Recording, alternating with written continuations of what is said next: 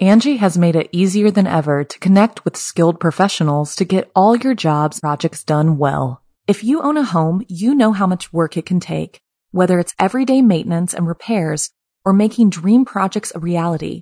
It can be hard just to know where to start, but now all you need to do is Angi that and find a skilled local pro who will deliver the quality and expertise you need. Angi has over 20 years of home service experience, and they've combined it with new tools to simplify the whole process. Bring them your project online or with the Angi app, answer a few questions, and Angi can handle the rest from start to finish or help you compare quotes from multiple pros and connect instantly, which means you can take care of just about any home project in just a few taps. Because when it comes to getting the most out of your home, you can do this when you Angi that. Download the free Angi mobile app today or visit Angi.com. That's A-N-G-I dot com. Hi, Adings. Welcome to the Something Scary podcast. I'm your Ate Sapphire. For those of you who don't know, Ading is a Filipino term of endearment for younger brother or sister, and Ate is older sister. I like to think of something scary as one big, creepy pamilya, or family. Over the years, I've collected the best urban legends, creepy folklore, and chilling ghost stories from friends, family, and listeners like you. And every week, I share my favorites here on the show. So, want to hear something scary? Randall. This chapter is inspired by a true story from Elsie Bannon. I work in a hospital. I won't say which for obvious privacy reasons. The hospital is old, very old. It was built in the early 1800s, first serving as a post office, then abandoned for a while before it was turned into a hospital for veterans in the 1920s. Despite having worked there for about five months, I felt like the rest of the staff was always sort of cold to me. Whenever I'd try to strike up some small talk, they'd smile and walk away. But not everyone is like that. There's another nurse, Cassandra, who I get along with really well. Don't worry about them, they're just cranky from the night shifts, she'd say. Cassandra is really into ghost stories. I'm a Christian, so I didn't believe in any of her tales, but I'd like to listen to them. She was a really good storyteller. She told me about some unbelievable stuff that happened to her as a kid. Yeah, I see spirits all the time. I've sort of gotten used to it. All the time, huh? So even right now? I asked, jokingly. Cassandra paused, then chuckled. She never answered my question. A couple weeks ago, Cassandra and I were working the day shift.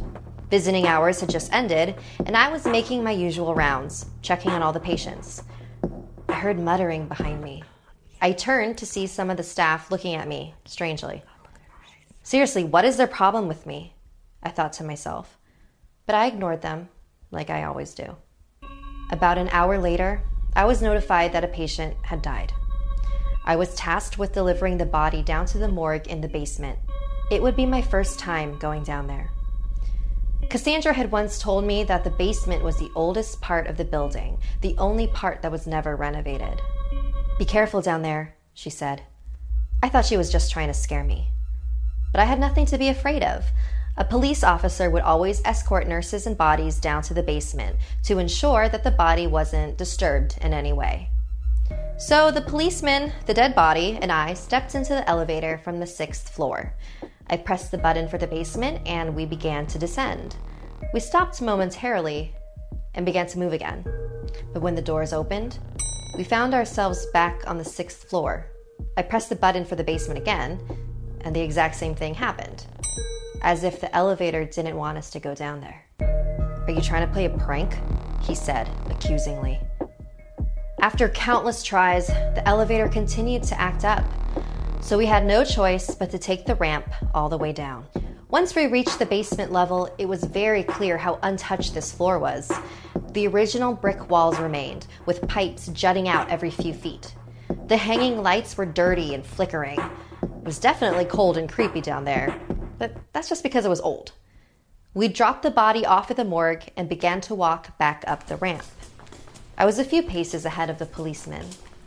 Suddenly, I heard him say, Elsie. I stopped and turned to look at him. He just stared at me. What? Didn't you just say my name? I didn't say anything. Oh, maybe it was the pipes or something. We continued walking, and I heard my name again. Elsie! Just as I turned around, the policeman screamed in pain as he fell face first onto the floor. I rushed over to him to help him up. Something in the corner of my eye moved, and I looked up just in time to see a dark, shadowy mass disappear into the wall. I looked at the policeman. He had definitely seen it too.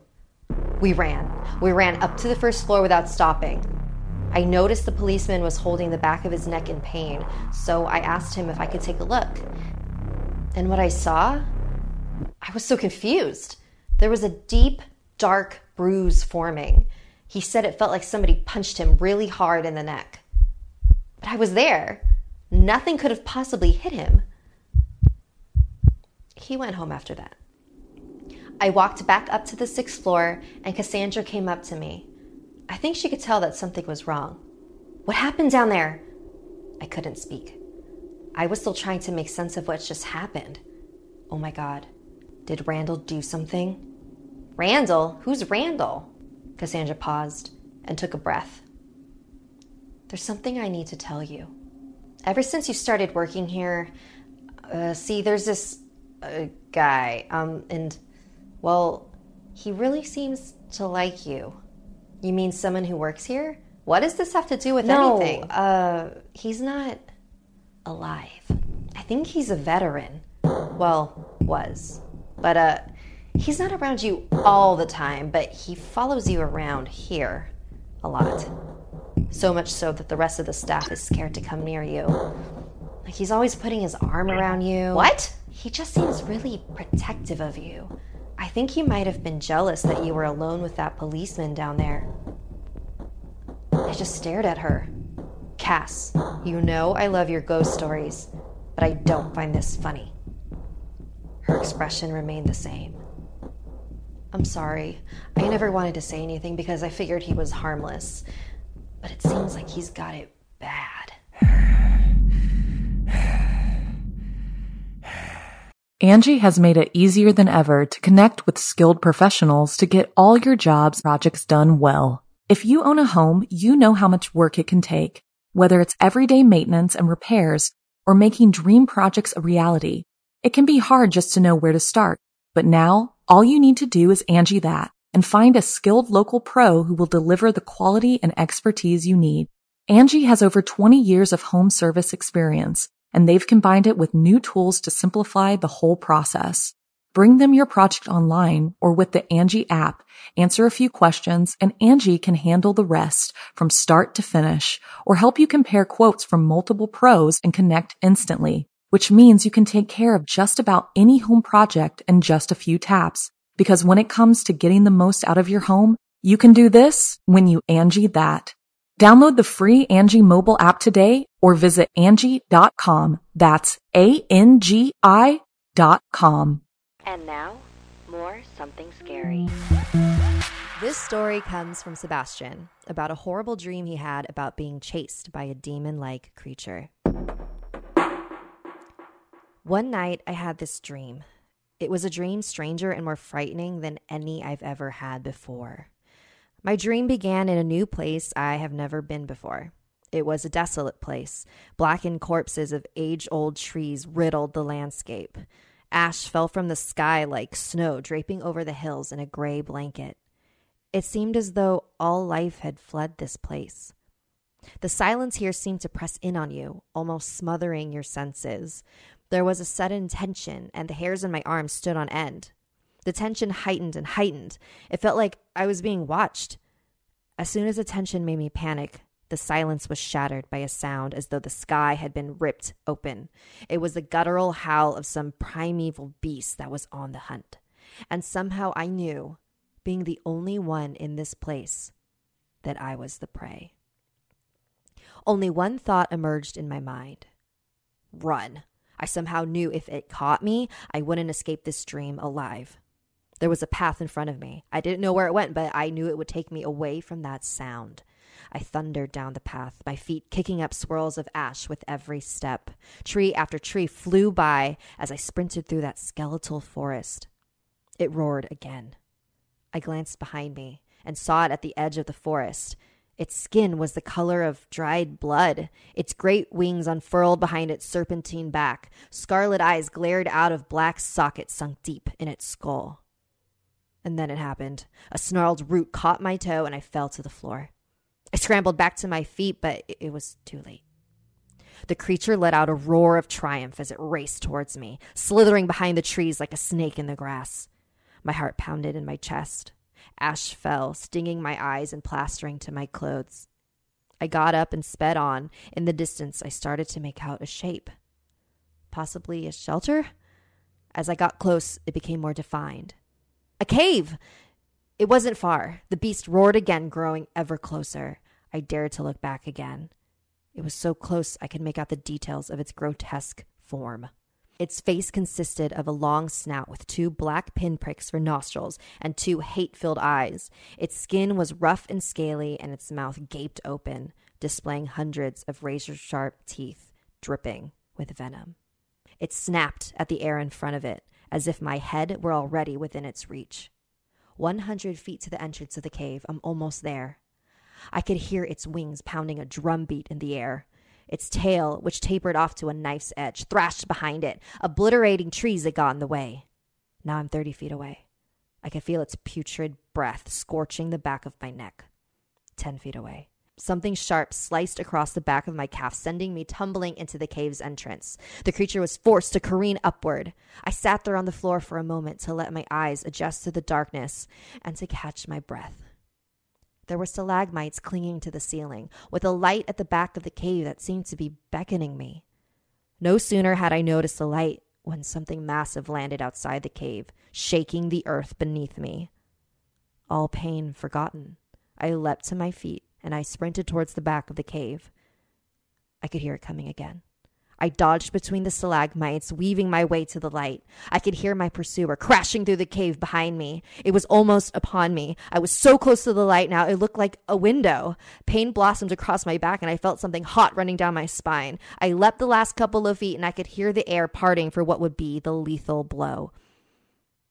My foot crossed the threshold, and I heard it. Sebastian, the woman greeted me. The man next to her nodded to me. The place was alien, yet somehow familiar, as though lost in my memory. Sunlight streamed through the foliage, covering the ground with a patchwork of light. I could hear a stream bubbling not far off. A bird fluttered overhead, and a squirrel bounced in front of me, scurrying up the nearest tree. I turned left, and everything seemed a little more intense. The sun got brighter, the water seemed closer.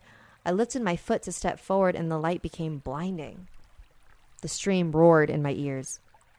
I put my foot down and I opened my eyes. I fumbled for my phone, trying to silence that infernal beeping. I let out a sigh. Yet another 5 a.m. morning. I laid there a couple more minutes, staring at the ceiling and contemplating the events of what had been an incredibly strange dream. Eventually, I sat up and prepared myself for the rest of the day. The horrible feeling from the dream lingered, however that tension that caused my hair to rise, that feeling of being watched. I fear to go out alone at night now. I fear that something is ready to chase me into that cave and force me into that alien world. But next time, I might not make it out alive.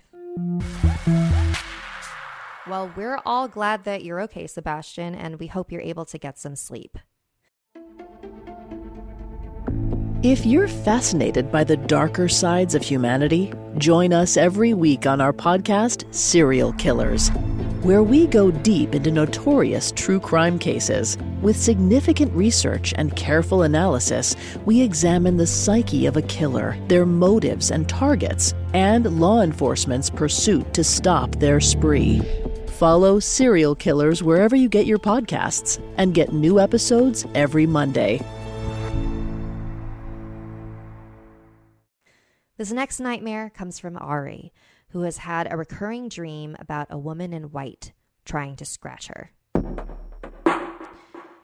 It happened more than eight years ago, but I can't really remember the exact date. My family and I were living in this small, cramped two room apartment. I shared a bedroom with my parents and my younger brother. Occasionally, I would sleep in my parents' bed because it would get hot and stuffy on my bunk bed. One afternoon, when I was having a nap with my mom, I felt especially lightheaded, like my mind was just ready to turn off and whisk me away to my dreams. It felt so easy, so natural, just close my eyes. When I did, though, it was as if I didn't. I know that sounds weird, but I don't know how to describe it. It was like after falling asleep, I was wide awake and cognizant in my dream. When I realized this, I looked to my left and saw the giant window by my parents' bed. It was a big metal window that, when opened, would allow us to see the people outside knocking on our door. The window was half opened, and for some reason, there was this small red Chinese keychain that was made out of thread hanging on the handle of the window. I picked it up in my hand. It seemed to tingle as the thread brushed across my palm. And then I heard a sound footsteps. Someone was nearby. I craned my neck outside the window just to see if anyone was there. And then I saw her. A lady walked to our side of the corridor, dressed in white. Her face was covered by her long, stringy black hair. She then paused in front of the door. Without looking, her arm shot up and then stretched. It sounded like her bones were reshaping as her arm grew longer and longer. With her new height, she started scratching the metal window, making really soft and slow noises. A sense of dread overcame me. I wanted to run away, but my feet carried me out of the house instead. Without realizing it, I hurried down the apartment complex stairs and went to the ground floor where the woman was. My body was moving without my control. I shut my eyes tight as I exited the front door and walked past the woman. As I walked past, the scratching stopped. But so did my feet. I tried to move, but it felt like I was frozen. I opened my eyes to find myself only a couple feet from the lady, her long arm descending now, looking to scratch me with those scraggly nails. I tried with all my might and managed to move again, but I soon realized the apartment complex had become a maze. Every corridor or staircase I took led me in circles, and no matter how much I ran, the lady dressed in white kept reappearing in front of me, reaching out, trying to scratch me. The corridors felt like they were growing longer now. Every corner turned, the woman was getting closer and closer until finally I got to the front door again and opened it. The wood door swung open into the darkness. I peered inside my dark apartment. And then a massive claw like hand would shoot out and pull me inside. And then I would wake up. The very first time I had this dream, I thought it was just some random nightmare, but then I'd have them every other month. Soon, every other week, and eventually every night, the same dream. It was horrible. Until one day, I noticed something hanging outside of our window a small, thread like charm. It was the same red Chinese keychain from my dream. As I walked past the big window by my room, I saw scratch marks on the outside of my window. The dream stopped after that. But now I fear whatever was haunting me in my sleep has finally got out into the real world. Thank you, Ari, for sharing your terrifying experience with us. It sounds to me like there was something attached to that keychain, so I hope you got rid of it right away. We've got another story about mysterious figures chasing people, this time from Courtney. My dream began out in front of an abandoned house. I was surrounded by a thick forest. The sky was gloomy and the air was cold. Old rotten boards fell off from the decaying house in front of me, but an ornate stone walkway guided me to the entrance of the home. I walked along the walkway to find a small ticket booth like one you would see outside of a movie theater. A small, weathered boy sat inside the stall. His name tag was illegible, almost as if it was written in another language entirely.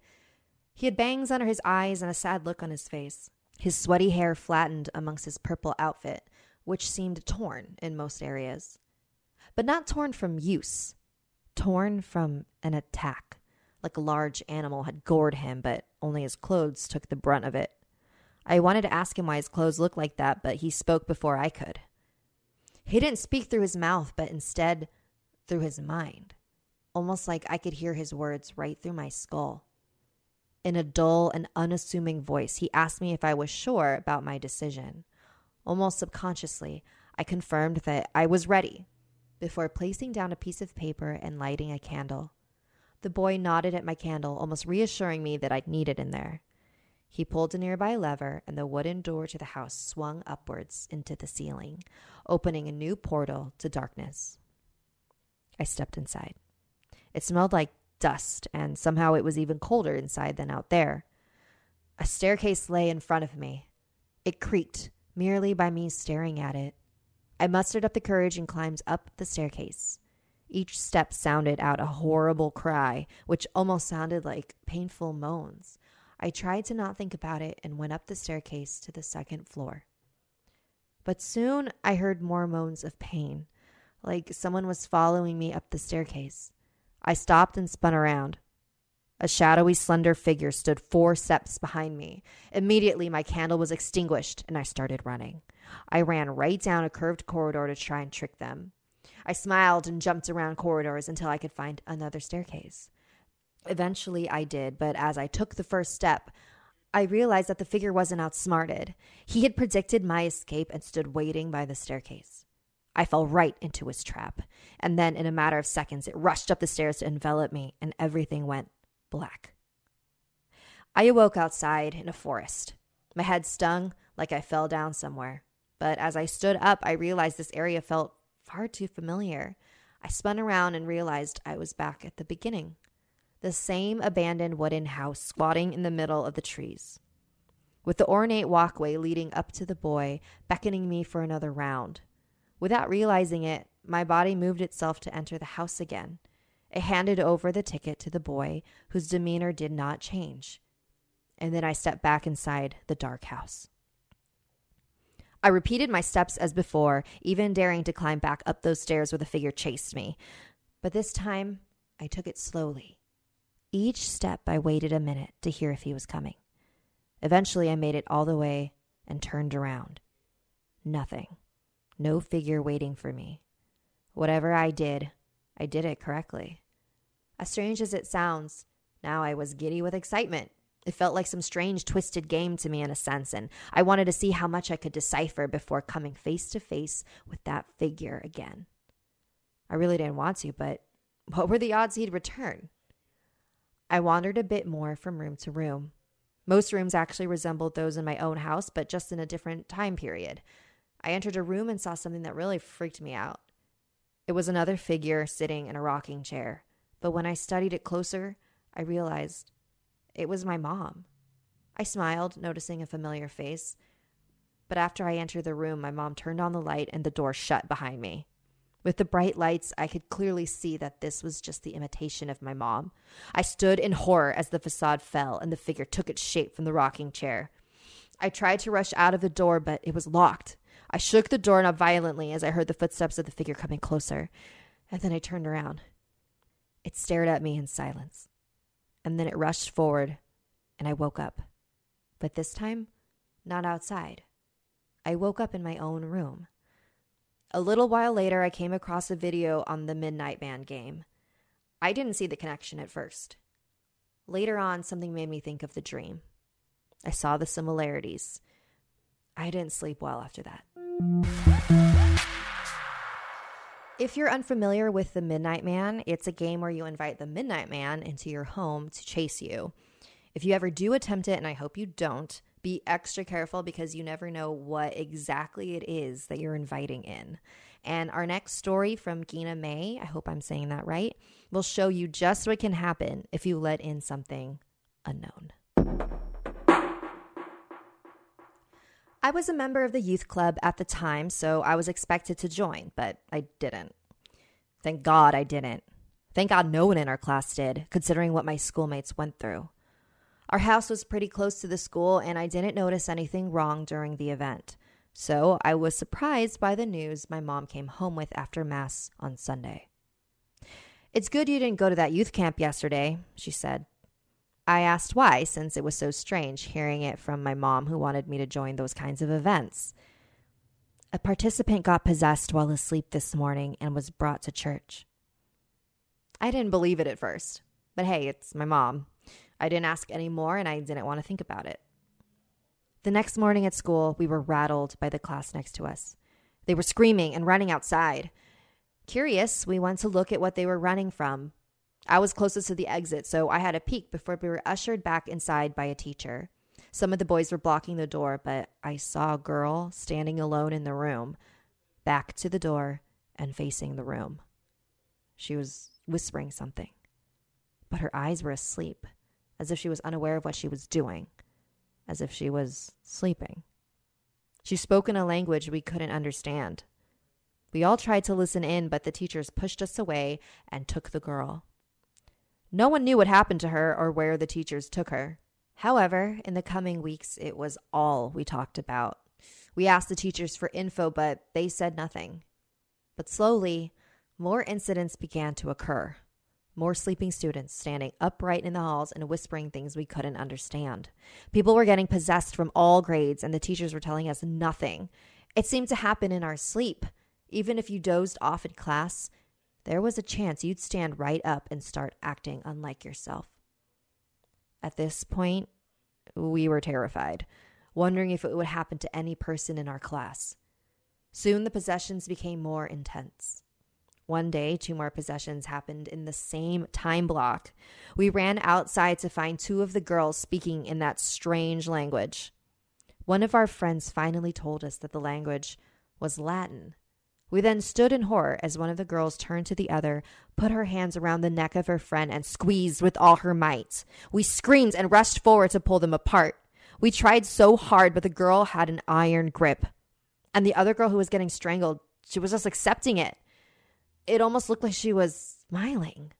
Soon, a group of teachers rushed out and managed to pull the girls off of each other. The teachers took the girls away, and we never saw them again. That was the worst part. The sleep possession seemed to happen to anyone. But once they did, there was no cure. We were scared until one day we noticed a pattern. Those that were possessed were participants of the youth camp. Teachers advised us to let the possessed whisper what they wanted and to not touch them. It seemed that interfering with them or trying to wake them up would in turn make them even more violent. Later that day, we learned that we were a total of nine students who were allegedly possessed. Apparently, during the night of the camp, some of the students weren't serious during a prayer ritual and angered the spirits. When the whole camp went to sleep, the angered spirits entered the dreams of the children and would slowly possess them over time, only activating until there were other children around. Like silent observers waiting for an audience of kids to listen to their Latin sermons. And when they would be interrupted, they would strike back in force. We never saw those nine kids again. They seemed to be taken to a special part of the school where the teachers would work on curing them. Some kids said it worked and they transferred schools. Others said the teachers ended up just killing the students to stop their whispers. Whatever the outcome, I know one thing camp is canceled. Well, that was an absolutely horrifying experience. I have actually heard of something like this happening to a few people that I know. Um, not exactly the same way, but this experience of being taken over at a religious event is definitely something that is not uncommon. And now we've reached our final story about Kaylee, who was visited by a bullet ridden monster one night. When I was two years old, we moved from Georgia to the southern part of North Carolina, around the Wilmington area. My mom had just found out she was pregnant with my sister, and the house we lived in with my grandma didn't have enough room for another baby. We moved to an apartment complex, and the place was fine at first, but I have a few memories of the place that don't really make any sense. On top of that, my parents always say I was a rather imaginative child. They said I was a bit of a dreamer with a few imaginary friends that I talked to, though I don't have any memory of that. I have memories of talking to people who were very real. But now that I look back, I realize that when they were around, it was wrong. Like they looked wrong, barely transparent, and they flickered as if I was seeing them out of my peripheral vision, even when I was looking straight at them. I thought that I was dreaming them up, but they seemed real enough. And there was always this feeling in my gut when I talked or played with them, as if I shouldn't be a sense of danger. There were a few incidents where I was pushed or thrown whenever no one was near me, except my baby sister or my cat. And I doubt a toddler half my size or a cat could throw me 20 feet. There was a time when I was four or five when I was at the pool in the complex, sitting on the edge of the shallow end. Everything felt normal until suddenly I was thrown into the deep end. Both of my parents, my sister, and few other adults at the pool were either in it or on the opposite side from me. No one was close enough to throw me. There was another time when I was four. My dad was taking a night shift at the jail he worked for, and my mom was asleep. But that night, I was somehow lifted out of the top bunk of me and my sister's bunk beds and dropped to the floor below. It wasn't a hard drop, almost like I was lifted up and placed gently on the floor. I mean, if I was just dropped, I would have woken up from it, right? But I kept sleeping until morning, only then realizing that I was on the floor. But nothing, nothing of what I saw, heard, or had happened to me compares to that night, a week before we moved here to Kentucky. It was the middle of the night. My parents were asleep in their room on the opposite side of the apartment with their door closed and my door closed. But I heard it anyway a tap, tap, tapping at the window. I slowly sat up in my bed and turned to face the window. I couldn't see that well because the headboard of my bed was against the wall the window was on, so I had to climb out of the top bunk and walk over to the window to see it. But I stood a couple of steps away from it just in case. The window didn't have a screen, only the glass, and pressed against that glass was two hands and a face. A face I'll never forget. His face was so disfigured I could no longer tell what he looked like, and it was too dark to make out things like the color of his hair or the color of his skin, though from what I saw, he didn't even have a human skin tone. His hands and his face were gray, as if he'd never seen the sun in a long time, though with all the blood on his hands and face, there was barely enough skin showing. His eyes were completely black, with no other color in them, and there was a sadistic smile on his face as he looked at me. The source of the blood was from three bullet holes in his face and one in his shoulder, one bullet hole in each cheek, and one in his forehead. I was scared out of my mind just from seeing the man, but what he said was even worse. The window was cracked open a little bit, enough to let fresh air in, and through it I heard him say, Let me in, little girl. Open the window. I didn't respond. Something in my gut told me not to. And even if it hadn't, I was too afraid to say anything, anyways. Then he said it again, but differently, more stern, more angry. I said, Let me in, little girl. Open the window. Again, I didn't respond. The smile vanished from his face, and fresh blood started dripping from the bullet wounds. When he said it this time, his voice was deep, much darker than it had been before. It was so low that it almost sounded like a growl when he said, I said, open the goddamn window. I didn't respond for the third time. Instead of repeating himself again, he started to scream, to curse. I realized with horror that his skin was peeling away, as if he was decaying, but at a much faster rate. The skin and flesh of his face decayed faster and faster until suddenly he was gone. There was no trace of him except for two bloody handprints on the window. I didn't sleep for the rest of that night. I even closed the window the rest of the way, though it was open less than an inch in the first place. I've been paranoid ever since. I keep the curtains closed when I sleep. I have a night light and a few other sources of light in my room that I turn on before I go to sleep. And of course, I have nightmares about it when I do go to sleep. I know it's not healthy. I can't help it anymore, though. I only manage an average of about three hours of sleep a night, though. It's been eight years now, but I can still see his face when I close my eyes and hear those horrible words. Let me in, little girl.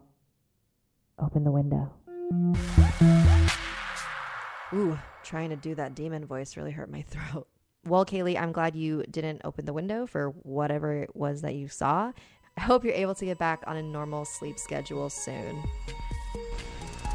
If you'd like to submit a story, send an email to somethingscary at snarled.com. This podcast is also available in video form at youtube.com slash snarled. Until next time, Sweet dreams. Angi has made it easier than ever to connect with skilled professionals to get all your jobs projects done well. If you own a home, you know how much work it can take, whether it's everyday maintenance and repairs or making dream projects a reality. It can be hard just to know where to start, but now all you need to do is Angi that and find a skilled local pro who will deliver the quality and expertise you need. Angi has over 20 years of home service experience and they've combined it with new tools to simplify the whole process. Bring them your project online or with the Angi app, answer a few questions and Angi can handle the rest from start to finish or help you compare quotes from multiple pros and connect instantly, which means you can take care of just about any home project in just a few taps. Because when it comes to getting the most out of your home, you can do this when you Angi that. Download the free Angi mobile app today or visit Angi.com. That's A-N-G-I dot com.